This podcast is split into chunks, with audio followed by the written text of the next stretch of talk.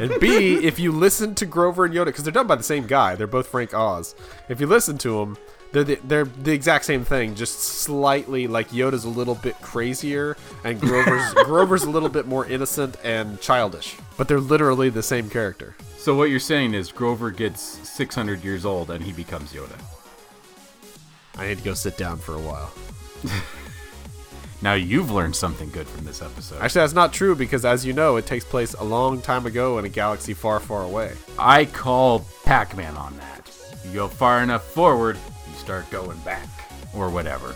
I, I okay, yeah. Now, now I know why you said Pac-Man on that. Okay. I was like, what the hell saying is that? What did you just make up? That's how we say bullshit around here. I call Pac-Man. I say Q*bert on that, sir.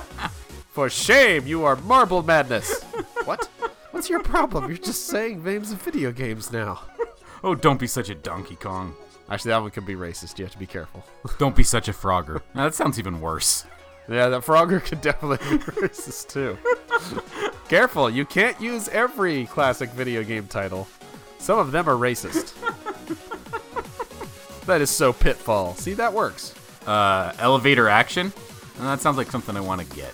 I don't think that's old enough. And yeah, that's definitely just just sex in an elevator. Oh, come on. Elevator action's as old as any of those other ones. Everybody No, it's not. It's NES. I don't think the original Actually, did the original come out before? Yeah, I think it did come out before the NES. Initial release date 1983. Boom! Okay. Well, still elevator action. Yeah, it's just sex in an elevator. Every video game could also be a sex term. I'm gonna run the gauntlet and see her Galaga. Oh yeah. Mommy, take me away. I don't want to. the man with the weird beard is looking at me. Bubble bobble. He's got asteroids stuck in his beard.